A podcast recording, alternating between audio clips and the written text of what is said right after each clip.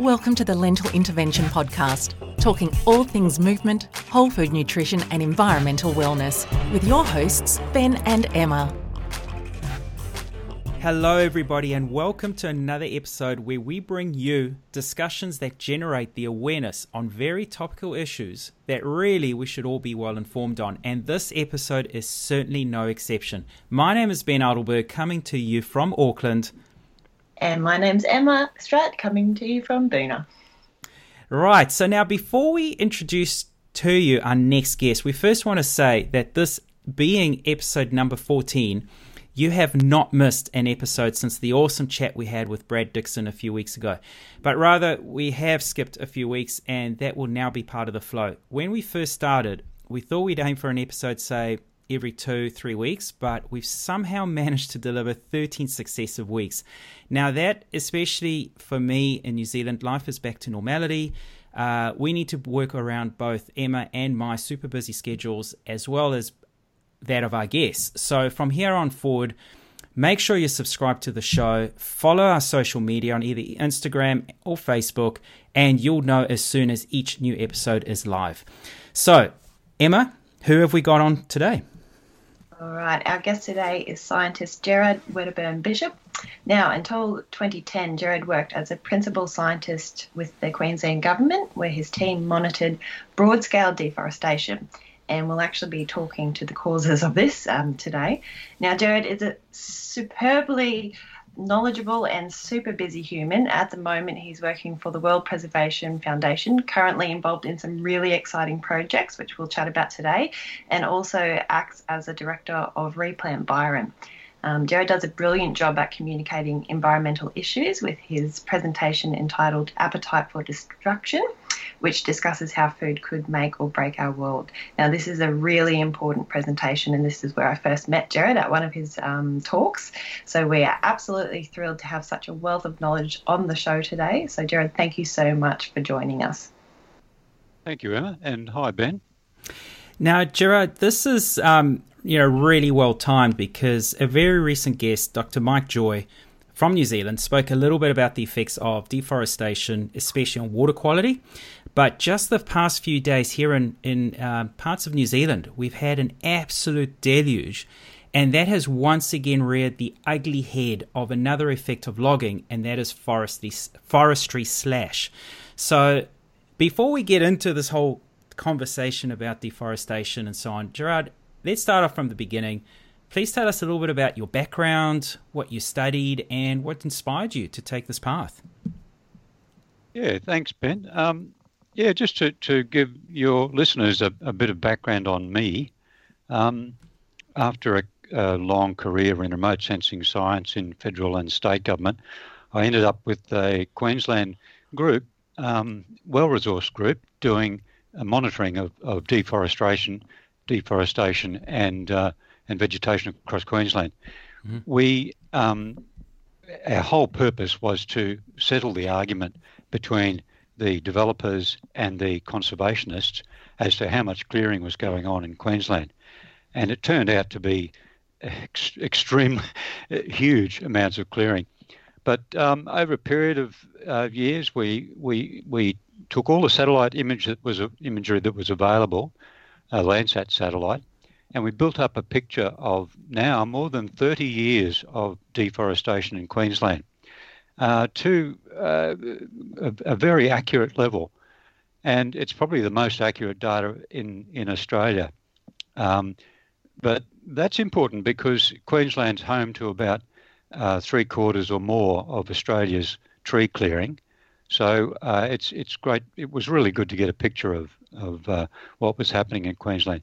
We had a team of really well resourced. We had a team of over a dozen people, and we crawled across the countryside. We we wore out a four wheel drive every year, uh, ground truthing our satellite imagery, but um, the the figures. Um, if you like, I'll go into some of them now. The figures sure. are just staggering. Um, you, you might you might have uh, noticed when you see a new suburb, for example, we all live in cities. So mm. when you see a new suburb develop, um, it might be uh, beside the road, and you and you think to yourself, "My God, that used to be trees. It's all gone now." And it, and it might be say a, a square kilometre, one kilometre by another kilometre by by a kilometre, and you think to yourself, "Wow, that's a lot of trees."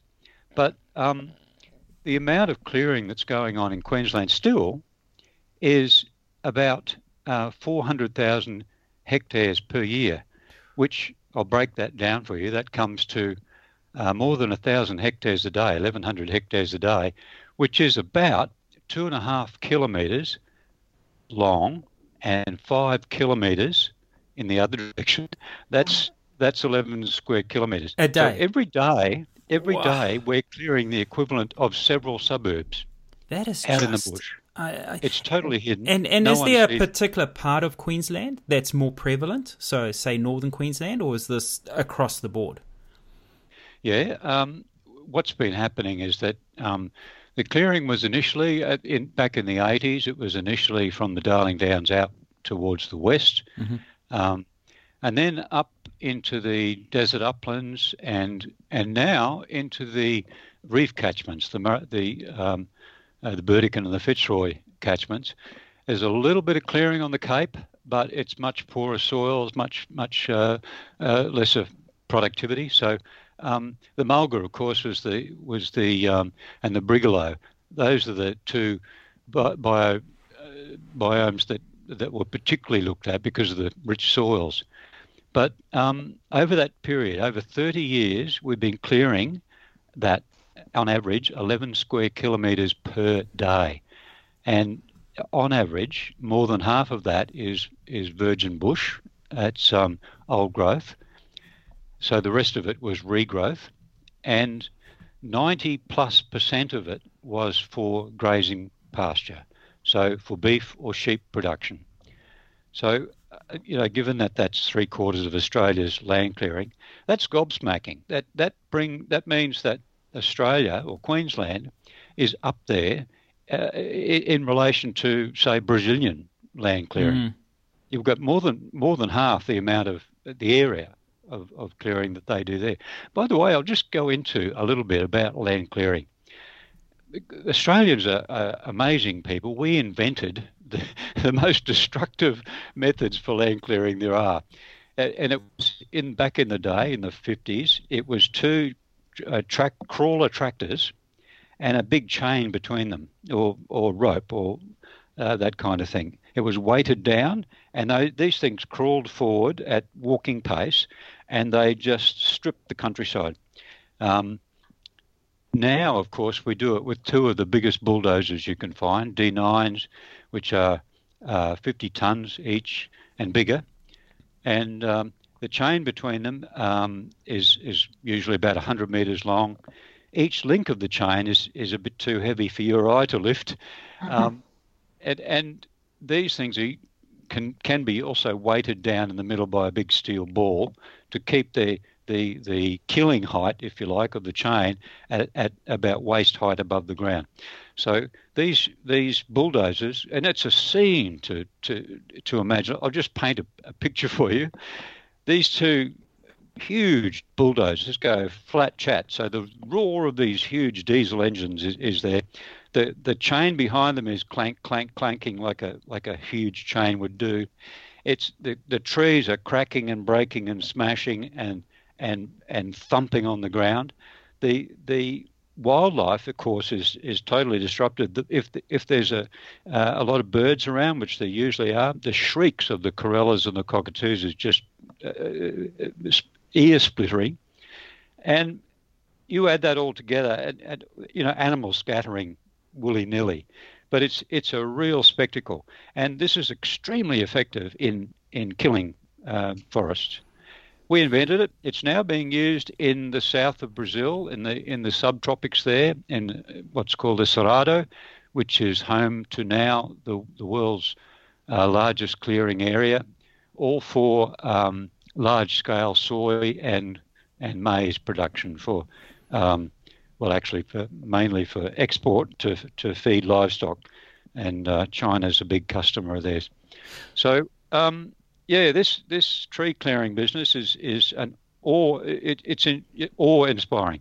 So we're crawling across the countryside and um, as it happened, as it happened, uh, my group um, used to, well, probably still do, take about half a million dollars in funding from uh, Meat and Livestock Australia, mm. and uh, that that money funds various research projects. Uh, and because we had a, a, a, group of some of the best pasture agronomists and climate experts um, in in Queensland, that was that sort of, you know, the long paddock website uh, if you go onto that, it's it's a forecasting website for farmers. It's really quite good, but um, our group was oriented towards supporting the farmers.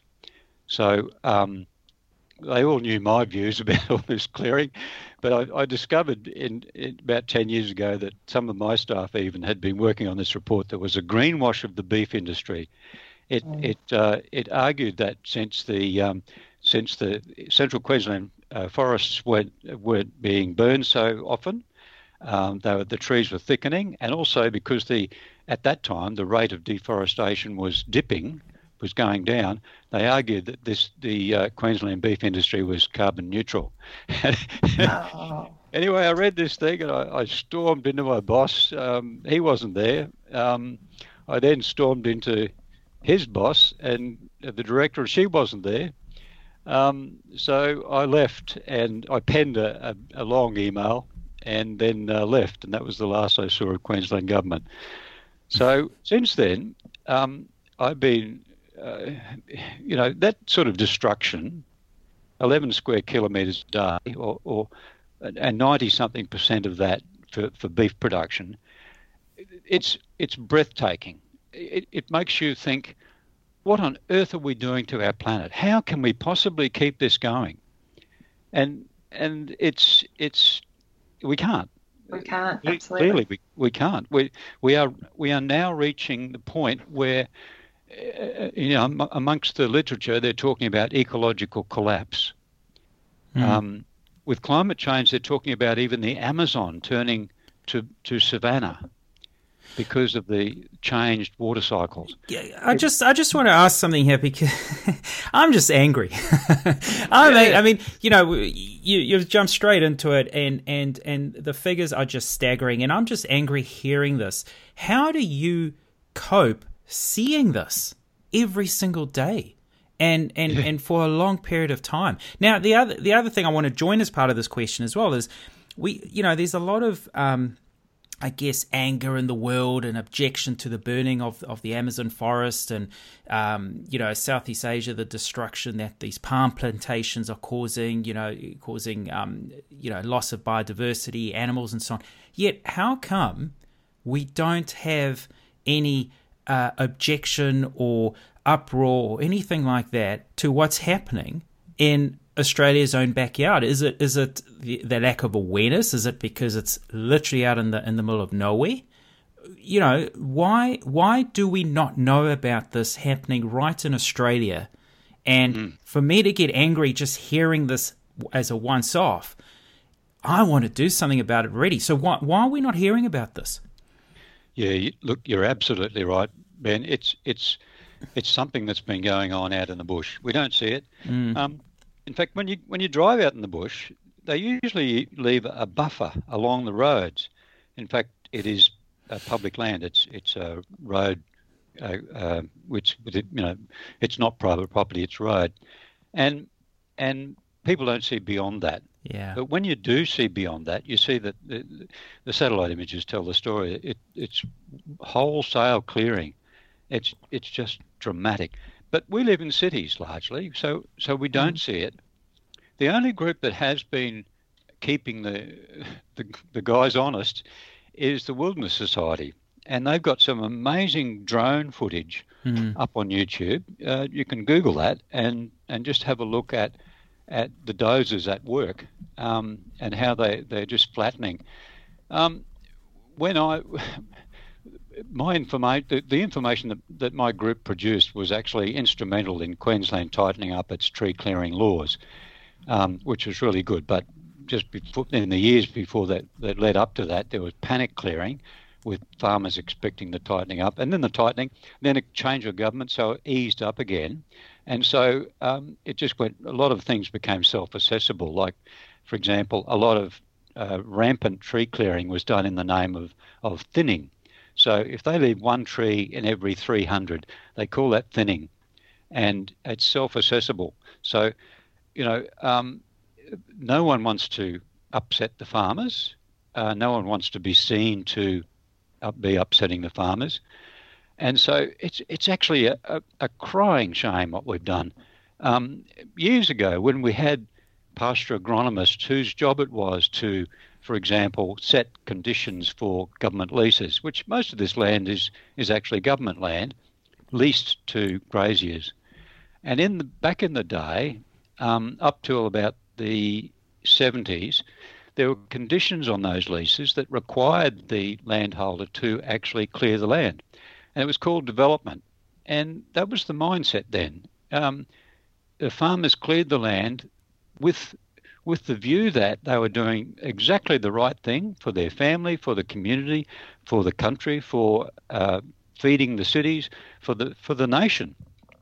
But now we know differently. Now we of we course now now now with what we know, you know, mm. there's a lot of other bad habits we used to have. You know, smoking used to be good for you. Drinking Coca Cola was good for you. But you know, we've changed our, our our opinions on that. And and why are we not changing our opinions on this? Yeah, no, that's right. It's because people don't know. They're largely totally unaware of what, what's happening beyond the, the city fringes. You know, we stick to the coast. We holiday on the coast. We live on the coast. We never go inland.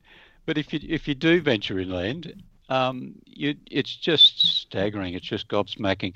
In the last ten years since I left, the focus of the tree clearing has gone to the reef catchments, to the Burdekin and the Fitzroy, and that's been a, an incredible tragedy. Um, it's it was well recognised in those days that the biggest pollutant of the Great Barrier Reef, the, the worst threat to the reef, to the reef, um, is the fine pollutants. You know, uh, the, the the sediment that was washed out of the rivers, mm.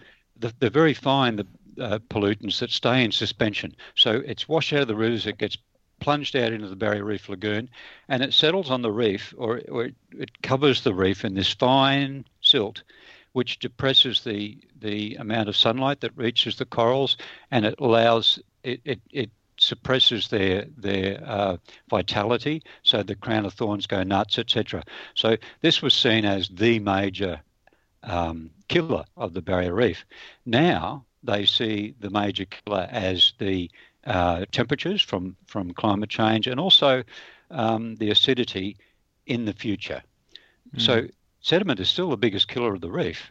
And and what they were doing in the in the Burdekin and the Fitzroy and other catchments that funneled out onto the barrier reef was clearing like crazy. You know, the bulldozers they don't give a damn about the watercourses. They just the bulldozers just flat out, full steam ahead. They just uh, the the creeks, the water courses are just flattened along with everything else, mm-hmm. and and seventy percent. They do a, a reef report every year, and 70% of the of the sediment that goes out on the barrier reef is from grazing lands, not from sugarcane or other agricultural lands. So so grazing is the big one, and it, it's it's self-assessable. There's no government requirement to uh, to leave the watercourses uncleared, for example, or to or to stop clearing um, uh, in in these reef catchments. It's all um, a voluntary code that um, some, I, what I read was 17% of the industry are actually abiding by the code. The rest oh, of them gosh. don't give a don't give a damn. So um, yeah, we're trashing our planet. This is an, just an example, right? Mm. It's it's a it's a it's a glaring example to me because I've seen it. I've heard it. I've witnessed it. Yeah, yeah, yeah, yeah. but, but, to most people, it still doesn't exist. It's it's out there. It's it's this this nebulous thing that's out there that we know. Oh, we need to take care of our planet. But you know what amazes me is uh, uh we were at a meeting. For example, the last meeting we had, board meeting of the um, uh, replant Byron. We had about uh, 20 people sitting around this boardroom table. We had amazing gathering of people, and and of course, the um, the activists down that way are, are very active, and they're very green. And our ambition is to plant 1.8 million trees. And the reason for that is that is the number of trees that will soak up the the um, that will balance the emissions from the land from agriculture within that shire. And 1.8 million trees, and everyone's saying, "Wow, 1.8 million! This is huge. This is wonderful." And then I did the sums, and I and I got back to them at the last meeting, and I said, "Look, 1.8 million trees is wonderful, and and we had our first planting. We planted something like two and a half thousand trees. You know, the land's donated, the money's donated. It's it's all really good stuff. People patting themselves on the back. A hundred people turned out to do it. We had a party. That's brilliant.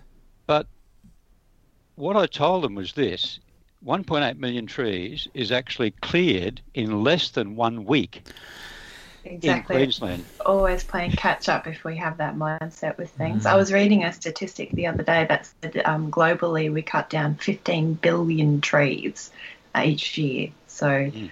you know, we can do all the replanting that we can, but we're always going to be playing catch up if we don't actually address the actual problem. But we do yeah. need to start somewhere. I mean, that that can that can generate. I agree, but you know, it, it can generate momentum as well, and say, oh, okay, absolutely, you know, but don't greenwash the no the, oh, the problem. Yeah, no, no, I, I agreed. Agreed. It's and, and, and at the same time, and, and it's becoming an expression used quite quite often now. But it's it's like you know, the, the, the tap that, that's on and the sink's overflowing with water and all you're doing is getting a mop and a bucket as opposed to turning the tap off.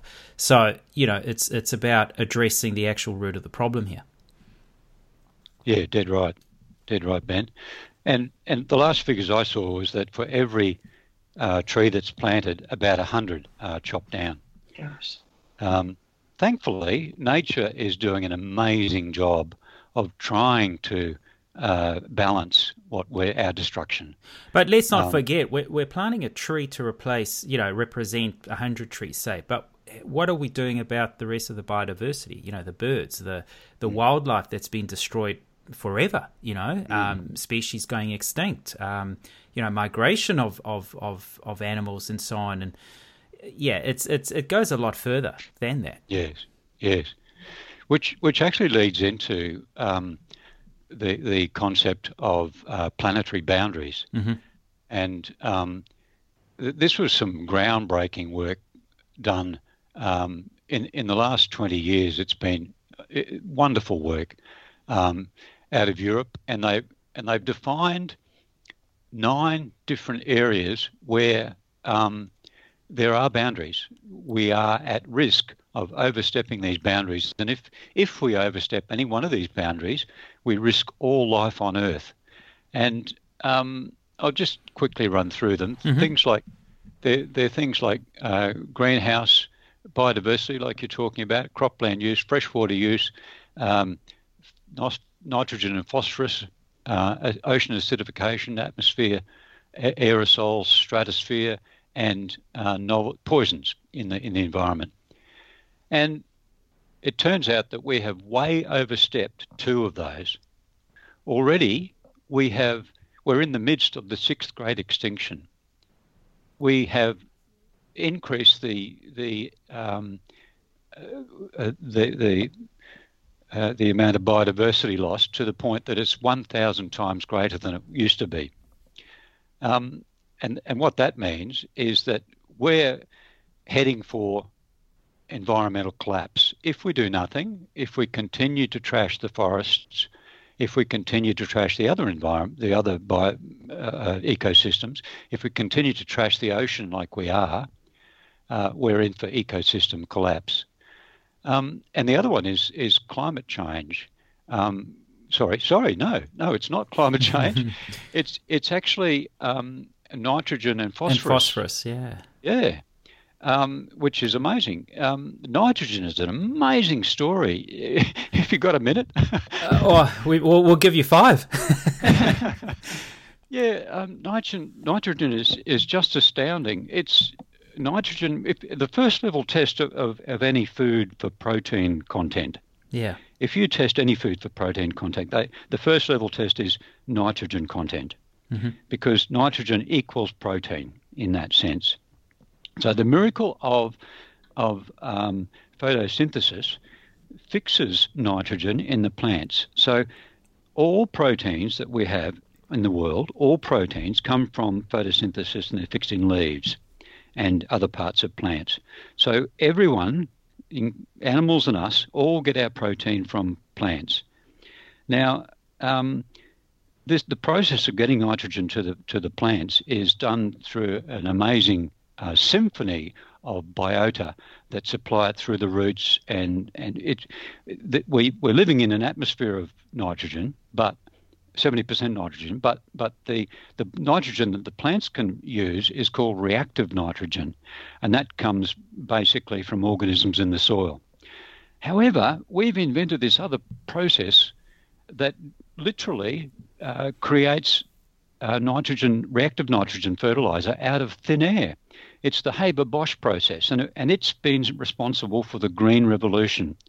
We've created this nitrogen fertilizer, and with that, we've been able to to uh, feed this this um, revolution, the green revolution that's fed the world, and we've been patting ourselves on the back for that. But of course, by doing that with, with conventional uh, agricultural methods, we're, we're trashing the soils. But that's another story.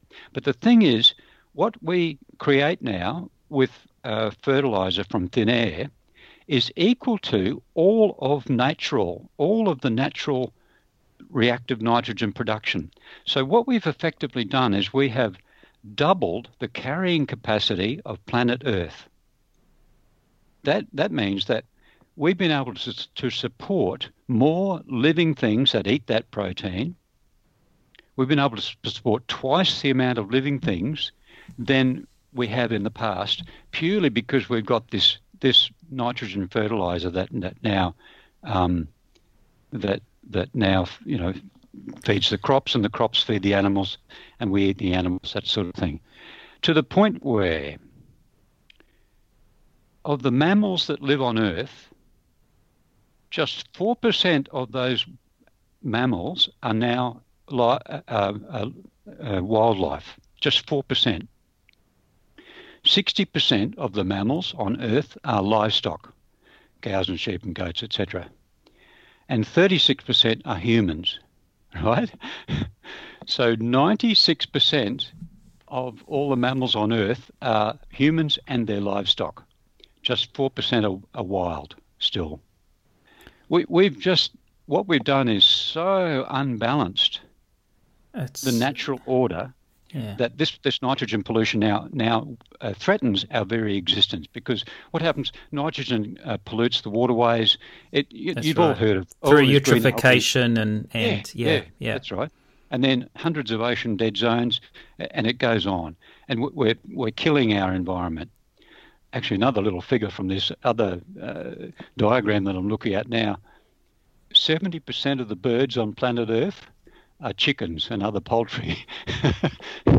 30% of wild. That's, yeah. So it's it's it's just it's just mind-boggling this this imbalance and and you know I mean it's it's quite ironic you, you talk about you know nitrogen being su- supportive and yet it's inadvertently actually the cause of like we say killing a lot of our waterways the oceans um, it's it's actually creating pollution back and yeah. and and that's and that's that point of what what you say now is we've overstepped the mark the you know yes. it's not self repairable anymore we actually yes. need to create action to drastically reverse this. Yes, exactly. And if if I can get just give you a, a, a quick like a what if you like a an, an elevator pitch, if I can put into into a few sentences the, the real problem we have on planet Earth, mm-hmm. it's that we've we've overstepped these boundaries. We're close to overstepping other planetary boundaries, like for example climate change um, deforestation, uh, and a few others. Water cycles are way out. We're very close to overstepping those. What can solve those problems? And it's it's amazingly simple. Um, and it goes back to land use, which is a pretty boring topic, but um, it's it's basically how do we use our planet? And it's fascinating. It mm. really fascinating how we use our planet. If you look at I'm pulling up a diagram here, but um, of the of the of the land that we use, okay, if you take away the water, if you take away the forests that we haven't actually, that we don't extract things from, if you take away the um, ice and the snow and the deserts that we don't actually use, what's left is um, its pasture, its crops, its and its um, infrastructure and cities. Okay, well, if you look at the infrastructure and cities and mining together, that constitutes less than 2% of the land that we use. So okay, when so people talk about the ill effects of mining, um, mm. you know, we haven't had a guest that's been solely, a, you know, an expert in, in, mining. But when we talk about deforestation and and and um, and I guess the the impacts of of uh, pasture grazing, you know, uh, grazing pastures, you know, what, how much of an impact does mining itself cause? But now you've pretty much answered it. It's such a um, whatever impact it's causing, it's insignificant compared to mm. the rest of, of what the land is used for. Exactly, and and the the the um, the land use that's exist is pasture, is grazing pasture. Mm. In fact, three quarters of the land that we use is dedicated to grazing animals. Now, now let's think about this. Let, us put it in a picture so for our for our listeners. If you and your family lived on an island and and you knew that you were cutting down your forest too fast, you knew that you were polluting the air too fast, your water was uh, cycles were, were crazy, the climate was changing, your crops were failing, you had droughts, you had uh, dead zones in your oceans, etc. How could you address that? And if you look at three quarters of your island, if that's devoted to grazing animals, you have an, an incredibly powerful tool there to address all of these issues just by saying, okay, well, what does that give us? That grazing land, what does that give us? It gives us red meat and some dairy. Some dairy comes from feedlots, but and some dairy comes from pastures, but those pastures, what do they give us? Red meat and some dairy. So, okay, are we prepared to forego red meat and dairy to save the save our island. And and the power of that is this: if you were to take three that three quarters of the island and turn it back to wildlife habitat, turn it back to forest, turn it back to to uh, uh, what it used to be, you would do several things in one blow. You would um, you would fix up the climate because you're uh, you're, you're, you're drawing down actually decades of, of carbon dioxide emissions. Mm-hmm. So immediately you roll back the climate problem. You, you, you'd also fix the biodiversity crisis, the extinction crisis, because you're immediately providing all that habitat for wildlife. You immediately fix the, the water cycle uh, process because forests create their own water cycles. They drive, they're the engine that drives the water cycle. So the rain gets steady again. You, don't, you, you stop having these wild droughts and floods. And, and nitrogen, of course, you know, all those animals on the land, they're not producing the nitrogen. So um, that's, in a nutshell, what we're talking about here. That island is planet Earth. And that's how we use it. Three quarters of it is for grazing animals. So can we, we, we humans, get off red meat? Can we get off dairy and and in doing that, we can change our world. We can fix those crises that are imminent, fix the two planetary boundaries that we we overstepped, and fix the other planetary boundaries that we're close to overstepping. It's a powerful, powerful thing. We can do it. We any of us can do it. We just need to change our diet. Well, the three of us here, I think we, we all know we can do it. um, yes. But it's it's I guess you know it's it seems so simple. It really does. And yet are we are a lot of good people, good minds with good good resources taking how do I put this? Not the incorrect approach, but you know, there, there's so many angles to this. You know, um, you, know, the rationale for for for um, reducing meat and dairy intake. Um, you know, but if it's really if if a lot of the focus is on the actual land, the land use, and and and the clearing of what actually supports life on this planet. I mean, growing up as a kid at school, we always knew trees give us oxygen, trees give us life. Yes. Why is something so fundamental are we missing the point now to some degree that it's not more of a global effort? Why are we focusing our energy into so many other areas that are really a small facet of the problem? Yes, absolutely. Is it, is it, is, does it go back to the whole awareness thing? I've written that here in my notes in big and bold. Is it the lack of awareness? Because out of sight, out of mind, you're driving on these big highways, they leave these little buffers, so you're surrounded by trees. Oh, it's so beautiful, it's so scenic. And yet you're yeah. not actually looking beyond that where that's where the, the, the, the horrors are. Mm, absolutely. It, it's it's what we're doing to our planet that is largely unseen, or it's if it's slow, so slow that we're just not noticing it. Mm. A few years back, my wife and I went to for a, to back to the UK, our first trip over there, and we did spend three weeks up to the Scottish Highlands, and we're looking at this wild and beautiful and amazing landscape in the Scottish Highlands, and I was talking to some guy who who was involved with forests over there. I said, Forests up here? He said, Yes, the, the name for Scotland used to be Caledonia, which meant forest.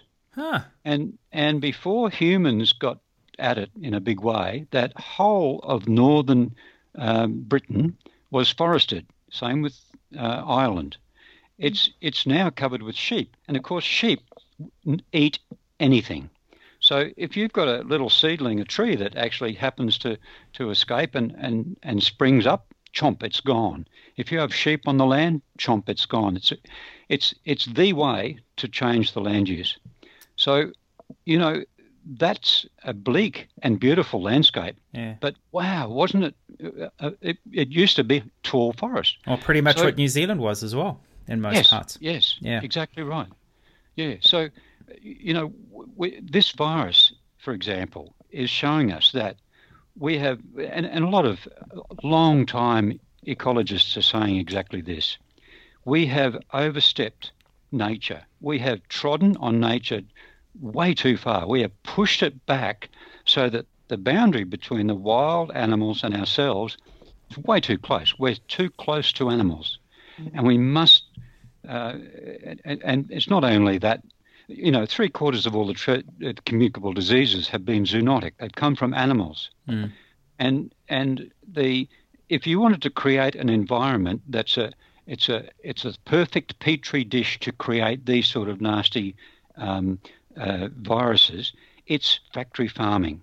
We we drip feed them uh, these antibiotics just to keep them healthy.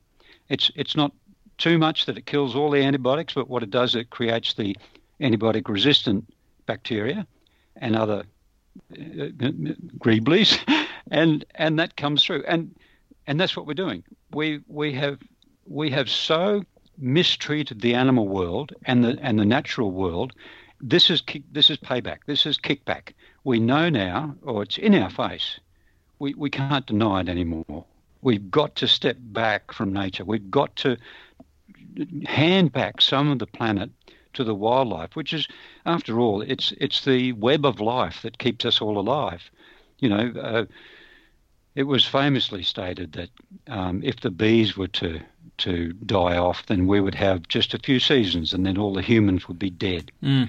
Bees are not the only pollinators, of course, but that's that's how strong it is. It's it's we uh, we we live in harmony with them, and we and we can't trash them like we have been doing. Exactly. Yeah. Can't agree more. Um, and that kind of brings us to the important work that you're currently doing with the World Preservation Foundation. Um, so tell us a little bit about that. Very exciting stuff.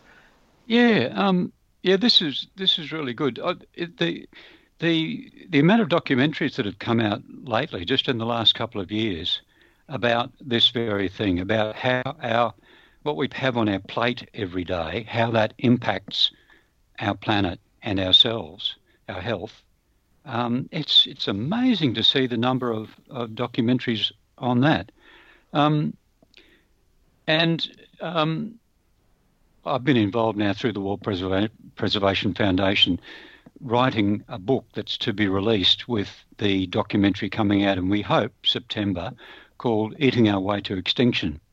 Um, there, there's going to be this this book, um, which is environmental and health, and transcripts of interviews with luminaries all around the world. Um, there's also going to be uh, meal planners and helpful stuff that will help people make that transition uh, to plant eating rather than animal eating. Um, yeah, there's going to be lots of online resources. Um, you know, we, we just finished writing a huge MythBuster section, for example. Oh, great. And, and is this comprehensive. Going to, and is this going to have a focus on sort of this part of the world, Australia, or is it going to be more of a global um, sort of you know direction? Yeah, it's definitely global. Yeah. Um, it, it's looking at, um, they, they actually have some footage from Brazil, from the deforestation over there. Mm-hmm.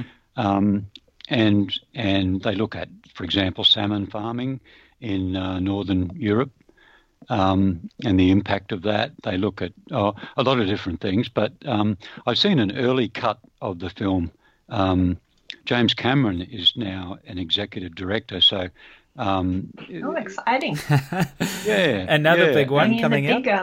yeah, yeah, and hopefully we hopefully it will be on Netflix. Um, if, if oh, um, brilliant. So, well, so we've seen how effective one. that was for the game changers. So this would certainly mm. pave the way for for you know this whole awareness we've been talking about. This mm-hmm. would hopefully really really generate that. Mm. Mm. Yeah, so um, that that's that's the big thing there, and we've been we've been busily working away, um, doing lab experiments, which we show with different gases and how that impacts the uh, the the ice sculpture melting, you know, all sorts of things like that. Wow. um, and and yeah, it's it's it's fairly in your face. It's it's just a collection of interviews with um, with experts in their fields and the the evidence is is no longer up for debate. Um, the talk that I give, for example, um, it used to be called "Eating Our Way." Uh, uh, what is it? What was it? Eating Appetite for Destruction. Appetite for Destruction. That's right. yeah. Well, now it's called "Eat Plants, Plant Trees, Survive and Thrive." And nice, I like it. yeah, to the point. Yeah, yeah. stop beating around the bush. Yeah. Excuse the pun. Yeah. yeah, that's right. But uh, but in it, um, I give a whole lot of information, and it's it's all none of it is controversial anymore.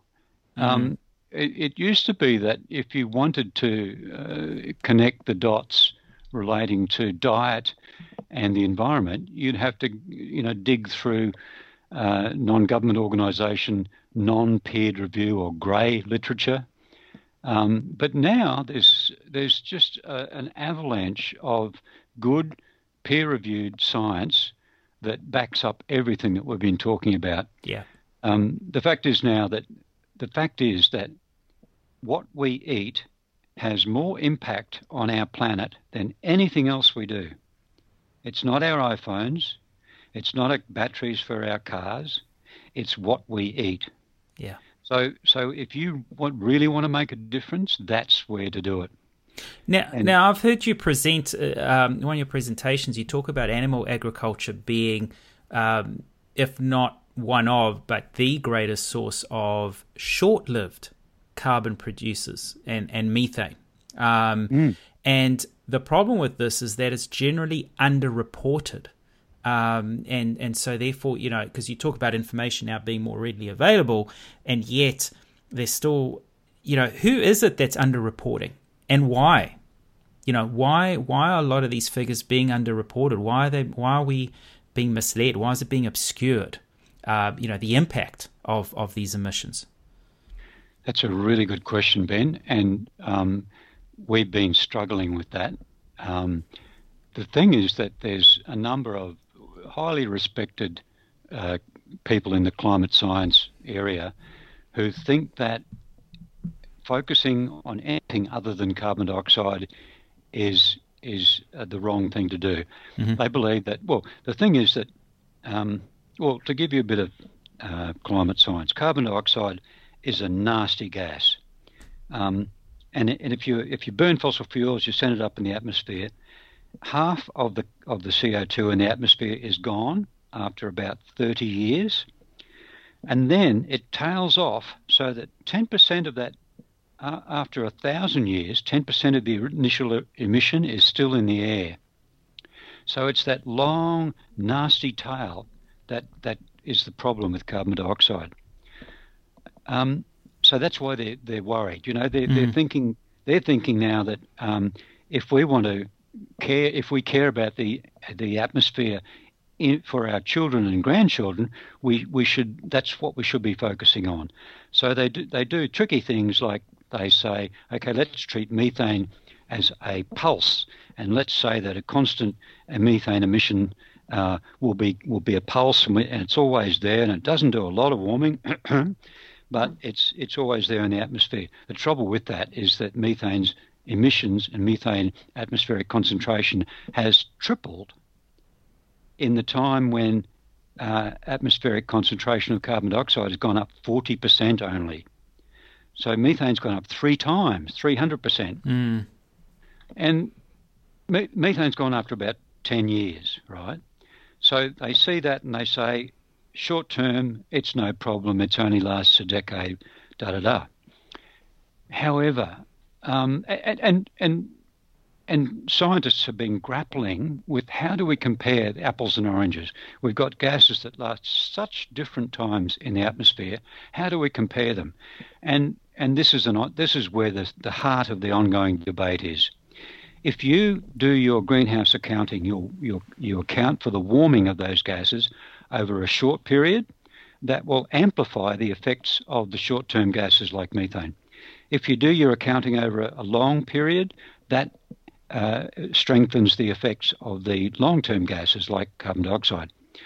What they've chosen, what the IPCC have chosen, is 100 years standard. This is the standard that everything's compared with. Well, the problem is that 100 years is way too long because what's going to happen is that climate change is going to come up and grab us within the next decades, not 100 years. Mm. So um, what I was a co-author of um, Beyond Zero Emissions Land Use Plan for Australia, and what we did there, um, it, in fact, it's a it's a I can rec- highly recommend that. It's really good reading because I wrote it. And um, well, we were going to ask about that actually, so it's quite timely you brought it up. but what we did is we looked at um, the the impact of agricultural and, and livestock issue, uh, emissions over a standard 100 years, and then we looked at their impact over 20 years. In other words, the emissions from livestock, how are they going to affect the, the warming of um, the, the emissions over the next 20 years? And, and the results are dramatic.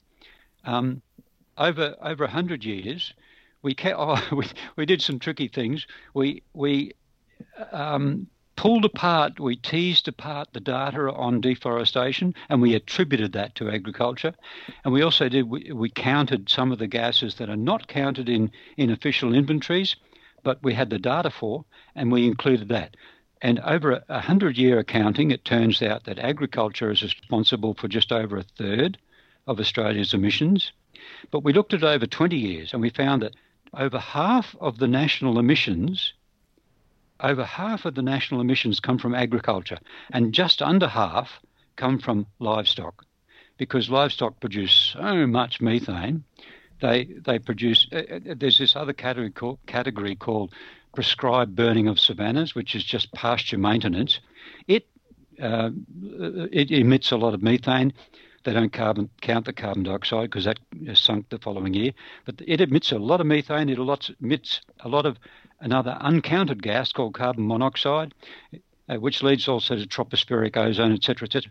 I won't go into that, but um, if you include the deforestation there as well, we found that that um, almost half of the Australian emissions over that 20-year period, right? Mind, we're not forgetting about what happens after then, mm-hmm. but over 20 years, almost half the national emissions are livestock emissions. Now, um, that is dramatic. And and what happened was that Beyond Zero Emissions, the board looked at that, and they were just about to have a change of CEO, and they all looked at this and they said, "This is awful," and then they decided, "No, this is too much. We can't upset the farmers," and so they dropped it. wow. But it's there. You can get it on the. You can download the report on the Beyond Zero Emissions website, um, and you can see what I'm talking about. But um, it is dramatic. If you look at the effects, the impact of this year's emissions on a short term, like the next decade or two, agriculture plays a much, much greater role than if you look a century ahead. And, and people, it's largely unappreciated. The fact that the, the figure that most people go to back to now is the FAO um, committee report. they involved all the livestock sectors and a bunch of other people and uh, the industry, and and they decided that livestock are only responsible for 14.5% of global emissions. Well, that's using some that's using 100-year accounting, and it's using some tricky figures regarding deforestation. So anyway, um, the fact is that there will always be this argument about livestock emissions because it's apples and oranges. You can't mm. compare methane to carbon dioxide. And if you try and do that, um, and people like us have done it in the, in the Beyond Zero Emissions report, if you try to do that, people always take pot shots at it, which is exactly what happened to uh, a paper by Goodland and Anhang. Um, they they did a he was with World Bank um, PhD.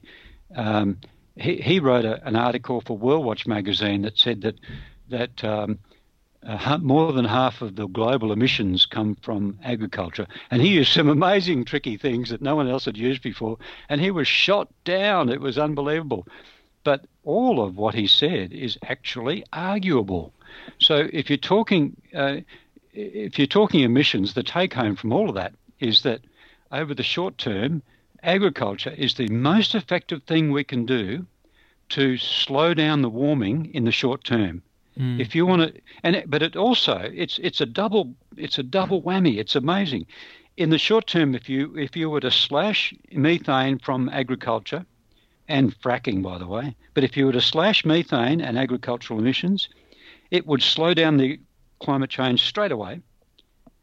And if you were to turn back those pastures to uh, woodlands and trees and forests, it would draw down several decades of emissions.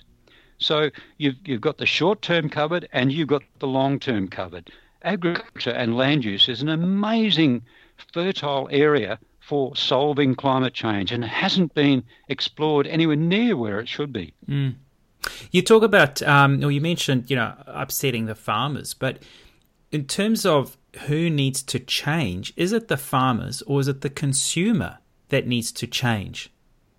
Mm, yeah, absolutely. Um, farmers are, are, amazing people. I've met a lot of farmers, and they are the most resilient, most mm. optimistic. Um, they're amazing. They, they, roll with the markets. They roll with the uh, the, the droughts and the floods. Yeah. They they they suffer all sorts of pressures, and and they're still happy, you know, largely. Although uh, farmer suicide's been going up, but but in any case, the, the if people change what they eat, farmers will follow. They're not going to produce beef if no one's eating it. It's yeah. not that they love producing producing cows for slaughter. They don't. They just do it because that's what they've always done. But if if there's no money in it anymore, they won't do it. and I think that's a key because that's you know in New Zealand the the dairy um, industry is so well protected because it's it's you know it's a massive contributor to to our exports. Um, you know, Fonterra is one of the world's biggest dairy producers. Uh, mm. You know, th- there's a lot of protection where the money is, lamb and beef as well. Um, so you know, like you say, the underreporting, um, the protection, the the the loath to change, it's at the top, but farmers themselves, the the actual the people on the ground, so to speak, they'll they'll go with the flow, won't they? They'll go where the demand is. So yes. really, the demand needs to start coming from us. Yes, exactly. Yeah. So when it comes to the consumer, then what do you think is the main problem to be addressing? Do you think it's just a matter of education, or are there some more novel approaches that we should be taking to get everyone on board? Mm. Yeah, look, that's a really good question, Emma, and it's not one that I'm qualified to answer, really. Yeah. But it's the a hard people- one, isn't it? the, the people I meet who have made big changes in their diet, um, the reason that most people do it and keep doing it is is for the animals, basically. Yeah. They they've looked at those horrible videos of of uh, mistreatment and torture of these critters and um, realised I'm causing that. So um, they've stepped back from it and they're the ones who made that decision and stay. It's so easy now, of course, um, to be plant-based. Look at all. Look at this, every supermarket is is full Yeah. with with products that are plant protein, not meat protein. Yeah. You know, to So- use, using that as an example, you were at the um, climate change conference, I don't know when, but semi recently in, in Durban. Mm. Um, and that's, by the way, is actually where I come from. So I was really excited that Wow. when, um, you know, when I saw an interview that, that um, you did and spoke about um, the soybean um, you know, I didn't know this. Uh, you know, the, the, the big soybean production, the uh, edamame beans and so on in, in the whole KwaZulu Natal region, the province that, that Durban sits in.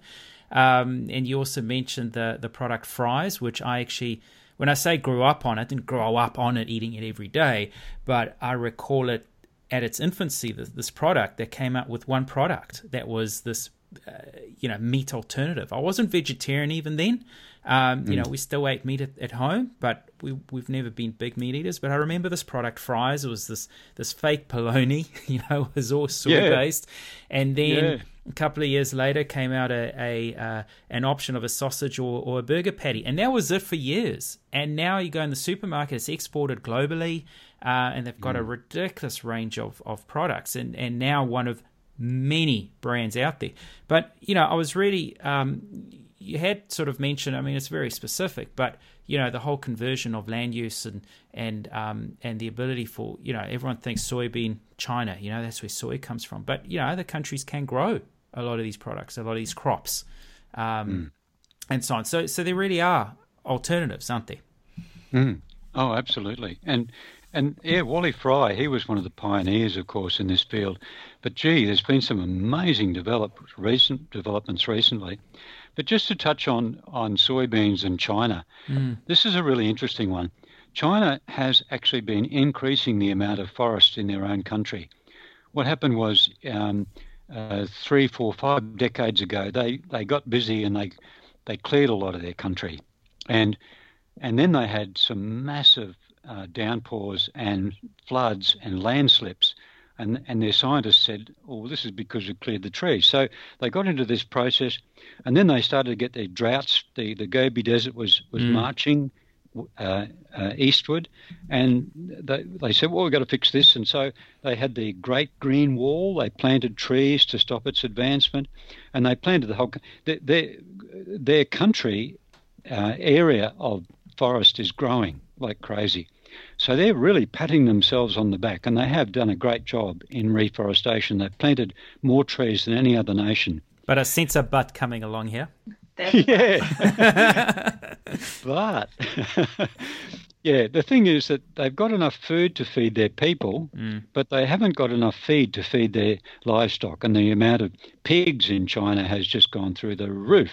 Yeah. And where they where they get the feed for their pigs is it's it's largely genetically modified soybean and maize, and the largest exporter of that is Brazil and other uh, South American nations, and North America, by the way.